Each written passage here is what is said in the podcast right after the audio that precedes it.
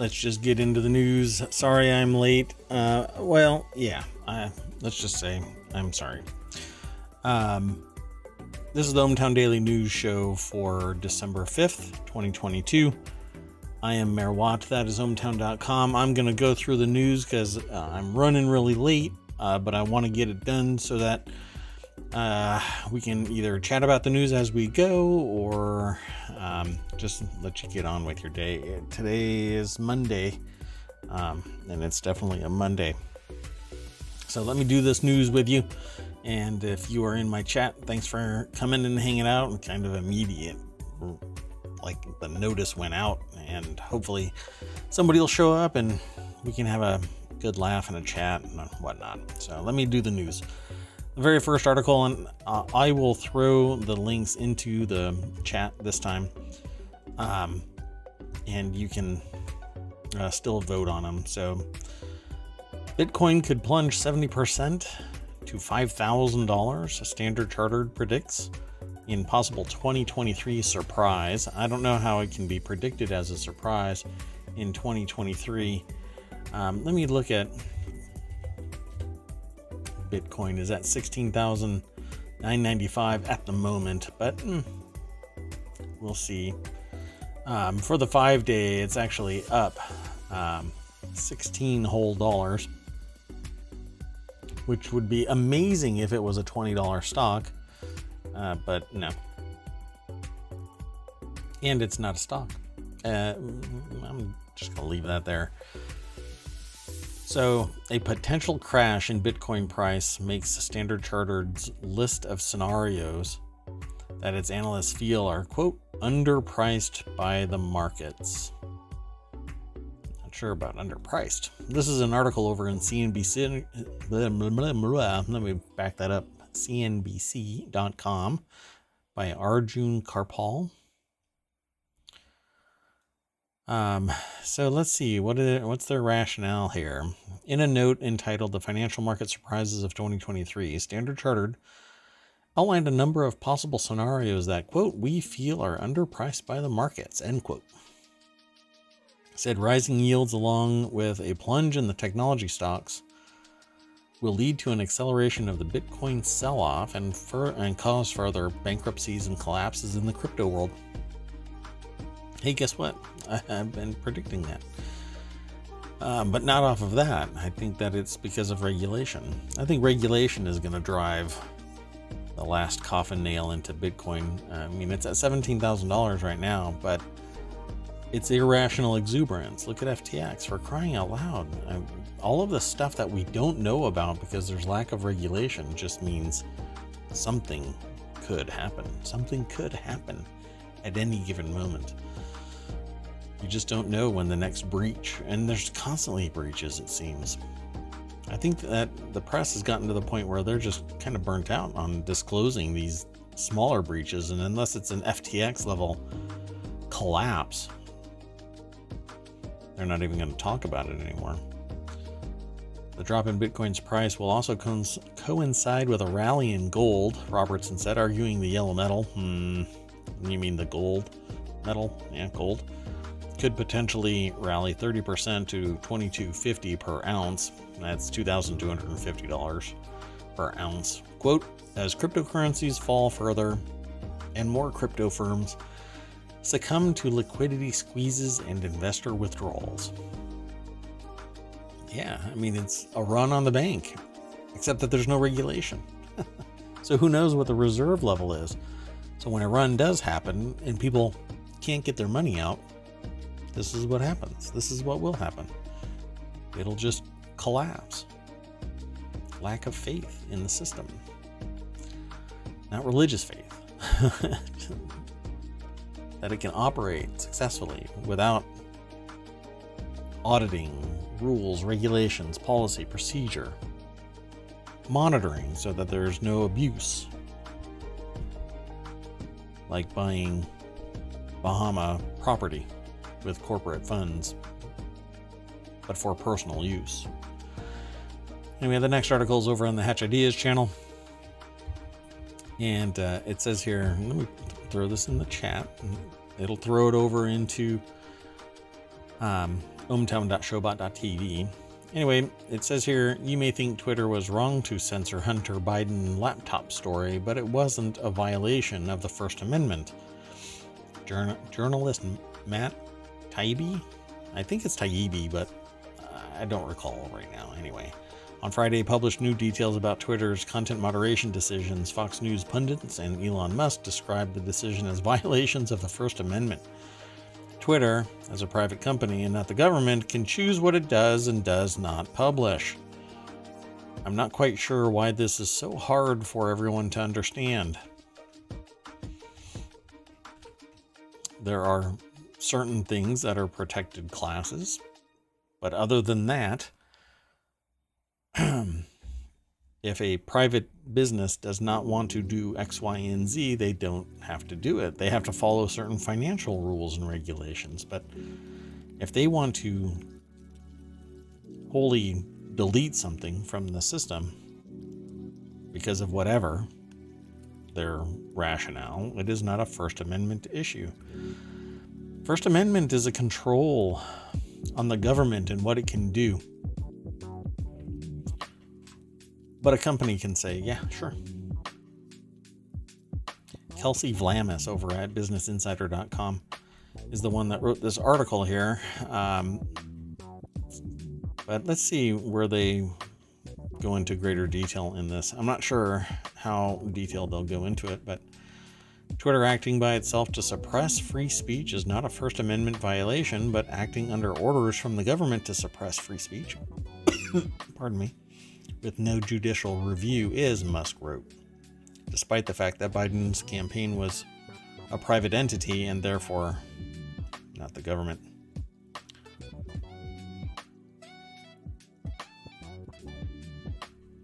Uh, I just see this as imagine if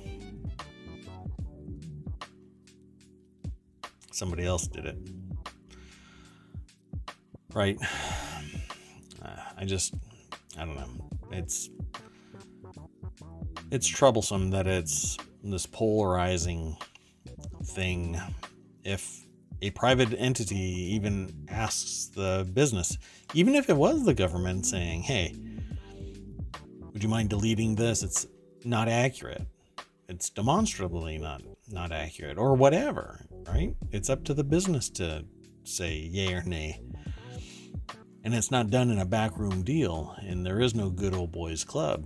If the government asks, hey, can you delete this? And the business wants to, because the business can sit there and say, nope, we're leaving it up. Free speech, you can't tell us. But if the business decides to do it anyways, then, then they can do it. It's not a big deal. Congress shall make no law, right? 100% the clear answer is no. Doron Kalir, a professor at Cleveland Marshall College of Law, told Insider Twitter is not a state actor, and the First Amendment, or, yeah, applies only to state actors. The actual text of the amendment states it plainly Congress shall make no law abridging the freedom of speech or of the press. Ta da! Anyway, Congress the courts which have established extends to the government in all federal, state, and local levels, so whether or not Twitter could violate the First Amendment depends on whether or not it can be considered the government. Exactly. The Constitution is a set of rules that are pressed upon the government to control what the government is capable of doing and limiting its reach, not businesses. I'm not a billionaire. So maybe it doesn't apply, right? because I'm not a billionaire. Now, there's much more over at that article, so go and check it out. Uh, the next article, though, is over in the Distillerist channel. It talks about adult beverages, spirits. Seven Tails de- debuts spiced brandy. The creation of Seven Tails Spiced, the Black Fox, was inspired by the success of the rum category. Grape brandy was aged in oak barrels in France for a minimum of 12 months, then naturally flavored with traditional French spices as well as vanilla and coffee bean. It's a 40.7% ABV spirit and offers notes of candied vanilla and subtle black cherry that, beside or subside to a dry yet rich coffee finish. So, won me over because I love, for whatever reason, I just love the way that coffee um, and brandy or rum. Uh, I've had other coffee rums. Um, they're just amazing. Uh, and I hardly ever drink anymore. It's been six weeks, I think, since I've had anything of alcohol to drink, but this sounds delicious, so I might have to go and look it up. Um, spirits producer Seven Tails Distillers has released what it what is thought to be the world's first spiced brandy. So spi- spiced rum is, and not even spiced rum. Um, coffee rum is what I've had before, but this is going to have the subtle taste of uh, coffee on the finish, so it it's going to be pretty. It'll probably taste pretty good. You know, it's just the spices though. Um, so maybe I can try it out and come back. It says the product is recommended mixed with cola, ginger ale, or pineapple juice. It can also be used as the base for an espresso martini by combining 50 milliliters of Seven Tail spiced and a shot of quality espresso with either sugar syrup or honey. Um, I use agave nectar now, not even sugar. Well, a different kind of sugar. It's very sweet, very good. Um, what else could I say that it that it tastes like mm, caramelly more than um, brown sugar does? It's pretty good. Uh, let's move on to the next article. I'll move through move fast through today's articles. The next Prius, uh, Toyota Prius has been uh, has been revealed, and it's even more efficient. This week, Toyota revealed the 2023 Prius Hybrid. By the way, it looks really good. I've seen uh, pictures of it elsewhere. Uh, it's the company's fifth generation Prius, and it goes on sale, or when it goes on sale, it'll be the most efficient Prius yet, with an estimated 57 miles per gallon, according to Toyota. But it is a Prius. Anyway, over at Ars Technica, Jonathan M. Gitlin is the author, and um, there's a picture of it. So, after a controversially styled fourth generation Prius, the new car looks much more cohesive. Not sure what that really means, um, but it's sportier, and I don't think it really has that Prius, well, original styling. I think it's becoming more sleek First seen on the roads in 2000, the Prius soon became a byword for environmentally conscious driving. Marked by distinctive styling, it was hard to mistake it for anything else on the road. In intervening decades, Toyota has sold millions, although fewer now than during the nameplate's heyday in the early teens. Yeah, they're starting to all look the same, like a um, uh, Tesla 3, um, Mazda uh, well, Mazda 3. That's weird.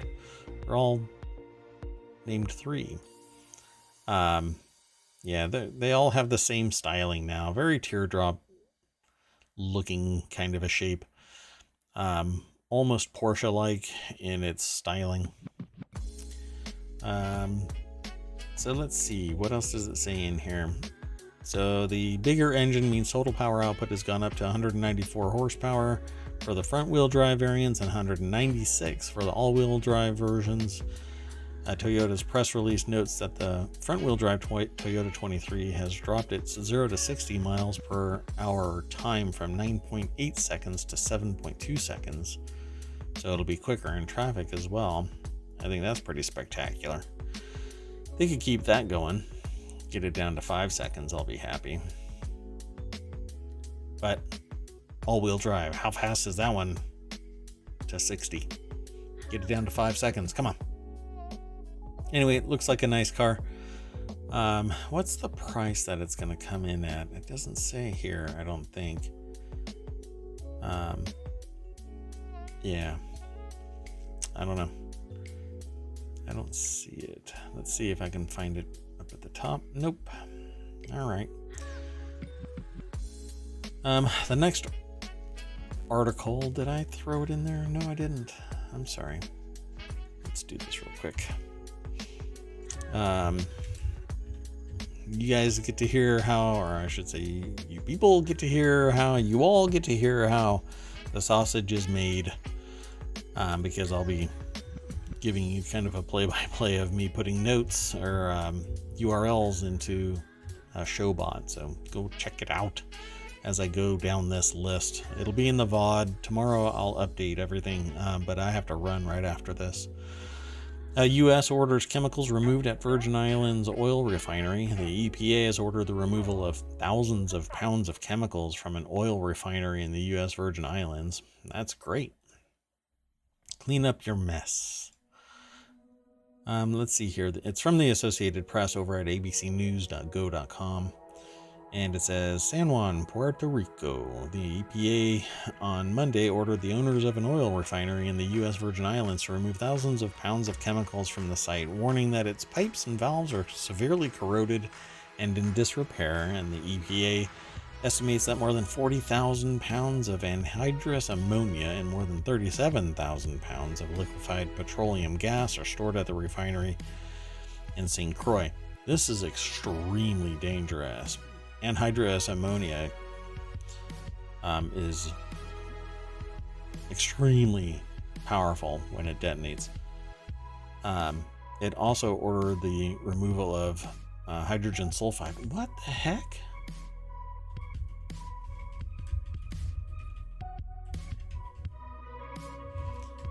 See something real quick. Why? Why is it?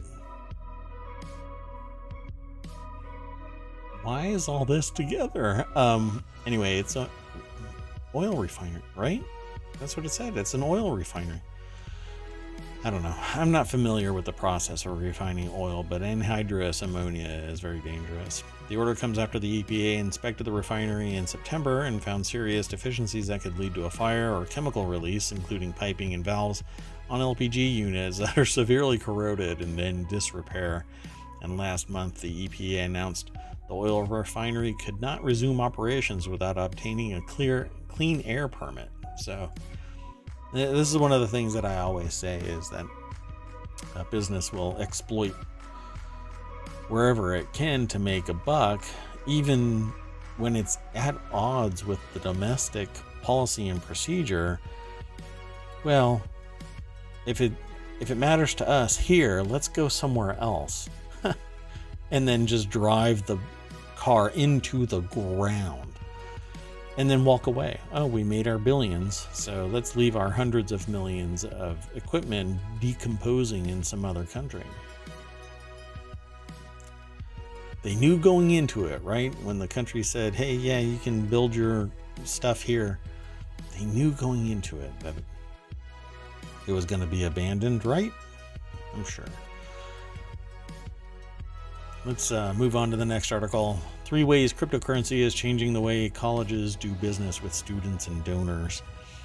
Um, this is something that I uh, wasn't initially going to take a look at, but I was curious. So let's go over to let's go straight over to the article, and it says here um, it's over at phys.org by Nir Kshetri from the Conversation, um, which is another uh, podcast and uh, community.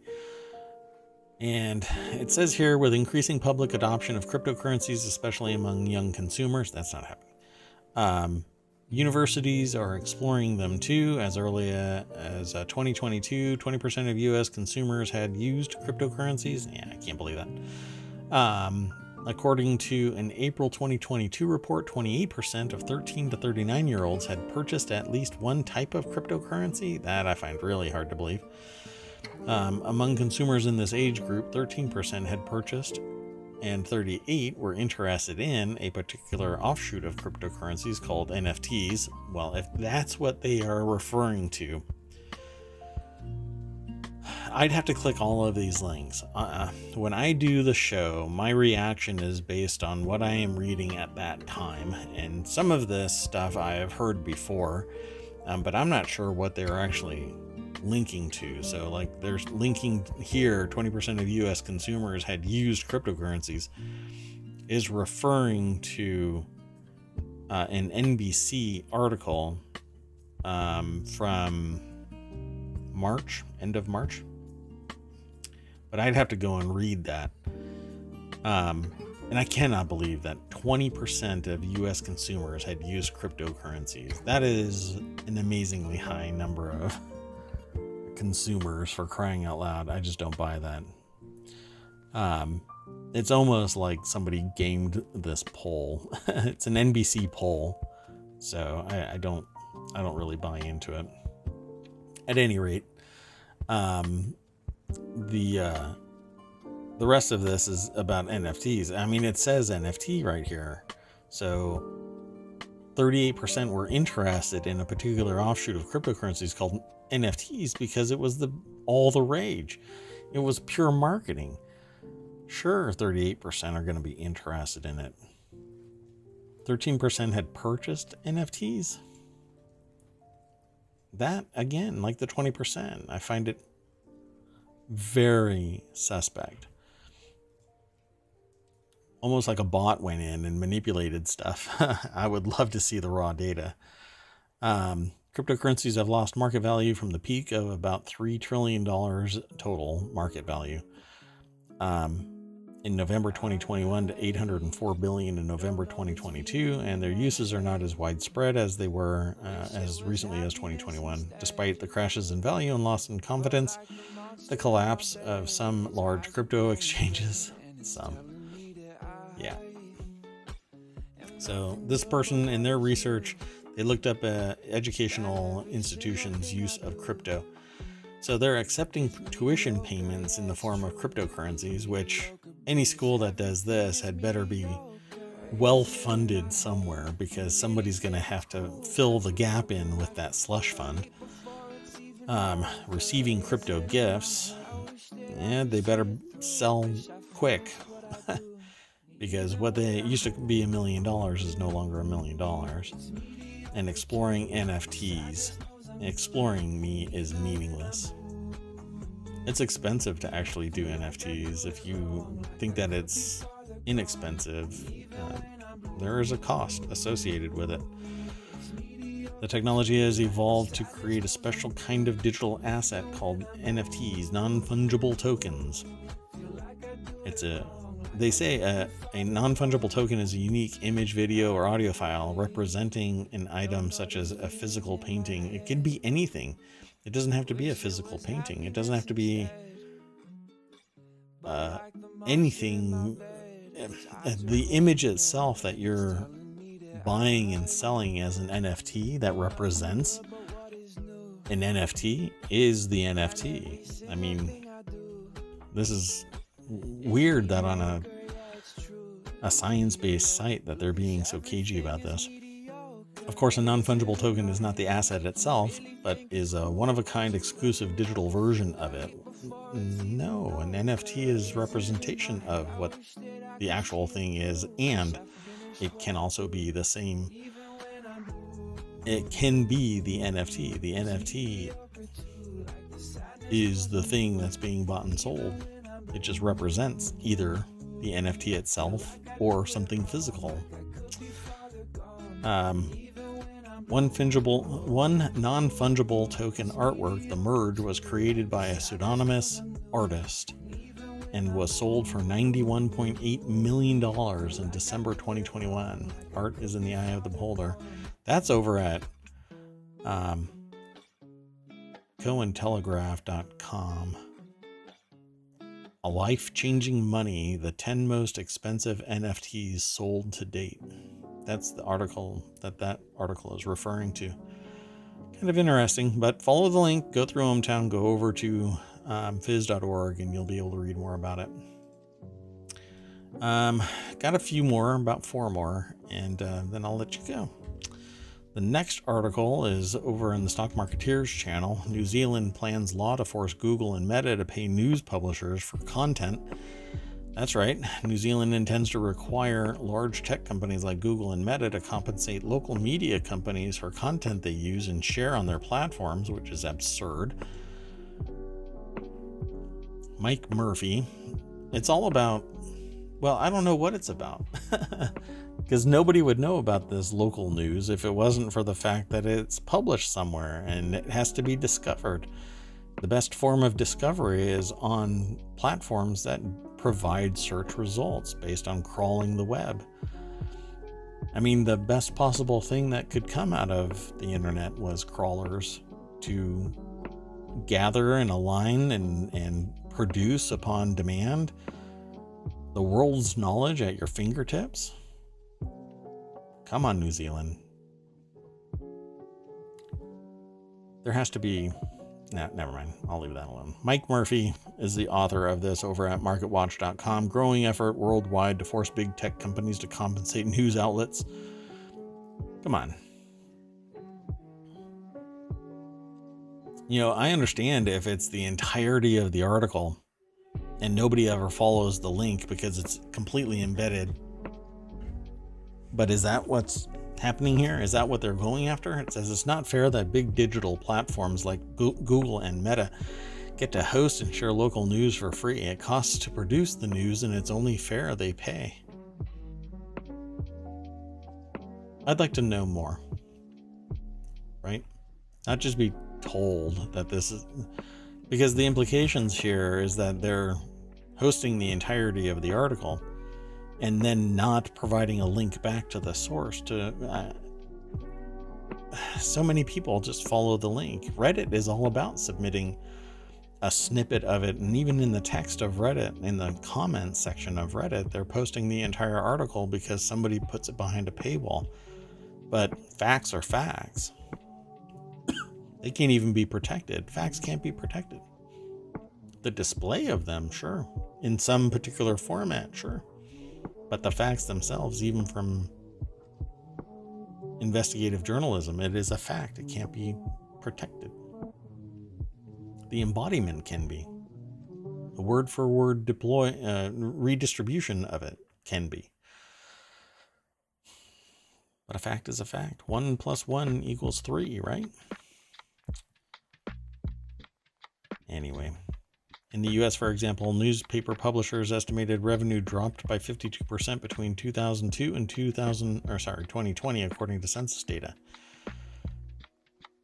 Jackson noted that New Zealand media outlets, particularly small and medium sized newspapers, are struggling to survive as traditional advertising shifts online, so it's critical that those benefiting from their news content actually pay for it. So, who's benefiting from it?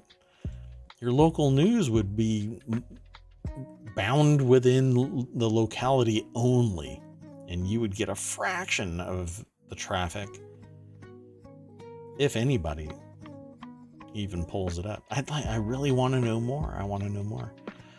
So I guess I'll end up doing because I, I did a strategic analysis on pivoting from physical print for newspapers in particular to o- online and um, it is a very costly maneuver because at some point your consumer is either a newspaper, physical print consumer, or digital, and typically not both, right?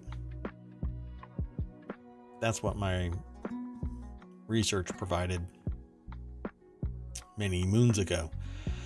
Now, I think that it's the other way around. More people are online than offline, and that's because you can get the world's knowledge at your fingertips. And you don't you're not bound anywhere. The, your reach is further.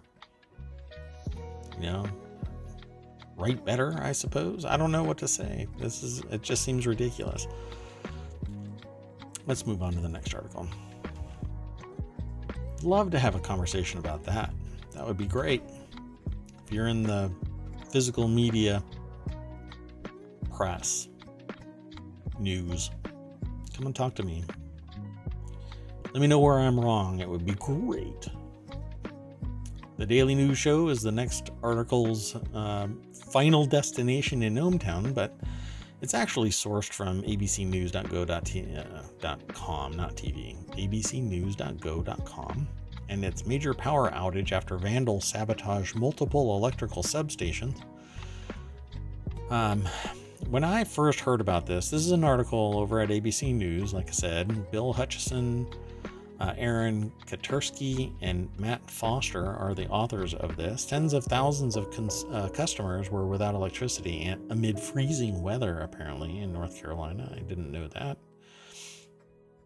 Let me pause that, just stop that video right there. And it says here that um, Vandals wielding firearms are suspected of causing a major power outage across a North Carolina county that has plunged tens of thousands of customers into darkness amid freezing temperatures, according to authorities. And when I first heard about this, while vandals, yeah, I suppose. Um, the worst of this well, it says evidence of sabotage was found at two key electrical substations following the massive uh, blackout Saturday night, prompting the Moore County Sheriff uh, Office to investigate the incident as a criminal occurrence and calling the FBI to assist in the probe. I think that it might be closer to domestic terrorism. And uh, one of the really dangerous things here is that the defensibility of our electrical grid it has always been in question with me.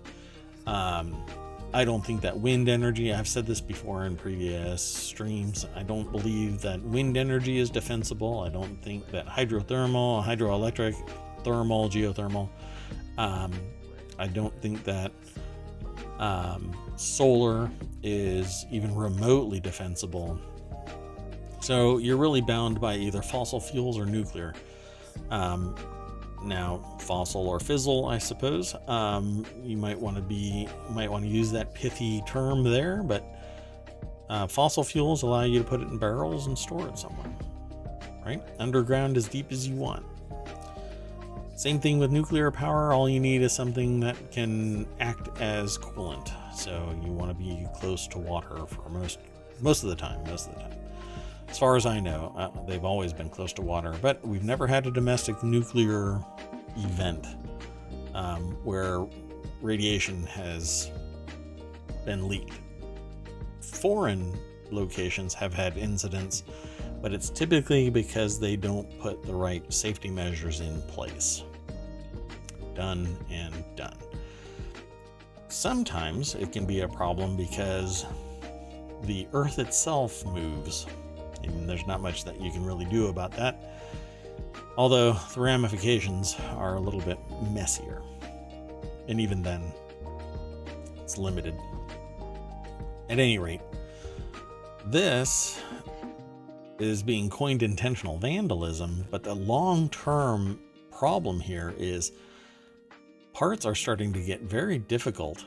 the supply chain is slow even though the country that is building most of these parts nowadays is saying that there is no COVID issue, it's under control, and la la la, it's really just smoke and mirrors being blown up our butt. And when somebody blows out transformers and does other damage to um, a power station somewhere, the parts may not be there, and they have to use you know duct tape and bubble gum to make it work. So is that what's going on here? Makes me makes me consider all of the defensible solutions that are out there. The next article is over in the Word in Tech, enhancing earthquake detection from orbit. This is pretty cool. When a major earthquake strikes, nearby seismometers can uh, can inform rapid alerts uh, to residents and emergency services that potentially uh, hazardous shaking or tsunamis may be headed their way. However, local seismometer mo- uh, measurements are not sufficient to determine in real time just how big the largest earthquakes are. So, uh, Sarah Stanley, American Geophys- American Geophysical Union, um, wrote an article for phys.org, and it says scientists have harnessed high precision measurements of ground displacement from global uh, navigation satellite systems or GNSS, such as GPS, which is GNSS, uh, to, well, a form of it, um, to complement seismometer observations. GNSS data can differentiate between the largest earthquakes, but are noisier than data from conventional seismometers, which has limited their contributions in natural hazard applications. Well, guess why it now can be used? And it's because I read something earlier about this and then found it over on uh, and it is because they trained a machine learning model to use GNSS sensor data to detect earthquakes. So, again, artificial intelligence, um, machine learning, all of this constantly evolving software that evolves a whole lot faster than our skills as human beings, uh, again, uh, rides to the rescue and provides a solution that's way beyond what the human can do. We can envision the greatness of all of this information on the other side, but making it happen um, used to take you know days, weeks, months to calculate something, and if somebody messed up with a decimal, you're game over, and your Mars lander is a lawn dart instead. Well, anyway, it said uh, when pitted against existing GNSS earthquake detection methods, the new model detected more true seismic si- signals and triggered fewer false alarms. In addition, unlike previous methods, the new model relies on computationally lightweight processing and does not rely on uh, additional corrections to account for false signals. Ta-da! It basically uh, finds the signal in the noise and focuses on that. Pretty smart stuff going on out there. Fundamental research, folks. It goes from there to tactical to practical. So, I guess in the tactical sense of things, I don't think we'll ever have a nuclear drone that's practical. Uh, the Pentagon showed off its first stealth bomber in decades on December 2nd, and for weeks, the U.S. military and manufacturer Northrop Grumman has been building up to reveal the uh, or posting pictures of the cloth draped aircraft and promising a new technology ready to fight future threats. In an hour long presentation, the Air Force finally unveiled the B 21 Raider, a bomber that can deliver a nuke and is capable of both manned and unmanned operations. Here we go. Um, over at Vice.com, um, Matthew Gault is the author of this, and it looks like a stealth bomber, except that it's apparently capable of being a complete drone, a massive drone. So let's see here. Strengthening and sustaining U.S. deterrence is at the heart of our national defense strategy, and so is our uniquely American spirit of innovation and invention uh, to blow up other countries. Oh, that's not what they said. They stopped after invention. And if you want to see the strategy in action, uh, just have oil. No, I'm sorry. That's not what they said. Um, it said, uh, and if you want to see the strategy in action, if you want to see America's enduring uh, advantages in action. If you want to see integrated deterrence in action, well, just look at this aircraft, said Stark. No, I'm sorry, Austin. Again, I misquoted a little bit there. It wasn't Tony Stark. Um, anyway, you know, the B 21 looks imposing, but what's under the frame and the space age coatings is more impressive. You know, I love engineering, I, I love you know, design. Uh, I love aesthetics and it looks pretty. It looks amazing. What it does is, unfortunately, something that humans make necessary. Even others say that it's necessary. And I sit here and go, well, you know, do we really need it? Is there ever going to be a time where we can all be unified as uh, humans and not seek to blow each other up because of one thing or another. But we're still building bombers, so I guess not this year. A bomber that can deliver a nuke and is capable of both manned and unmanned operations. The B 21 Raider. There you go. That's it for today's show, I think. I, I I am going to introduce you again to ohmTown.com. I went more than uh, 60 something pages today, which was really weird. Um, normally don't have that many pages on Monday, but apparently it all caught up. Um, we're still working on the site. Uh, thanks for coming and hanging out. If you see any uh, changes to the site, uh, just know that we are working on it. Uh, that said, I am Mayor Watt. That is ohmtown.com. Go over there, sign up, become a citizen, and then stop by tomorrow, 6 p.m. Eastern. Ciao.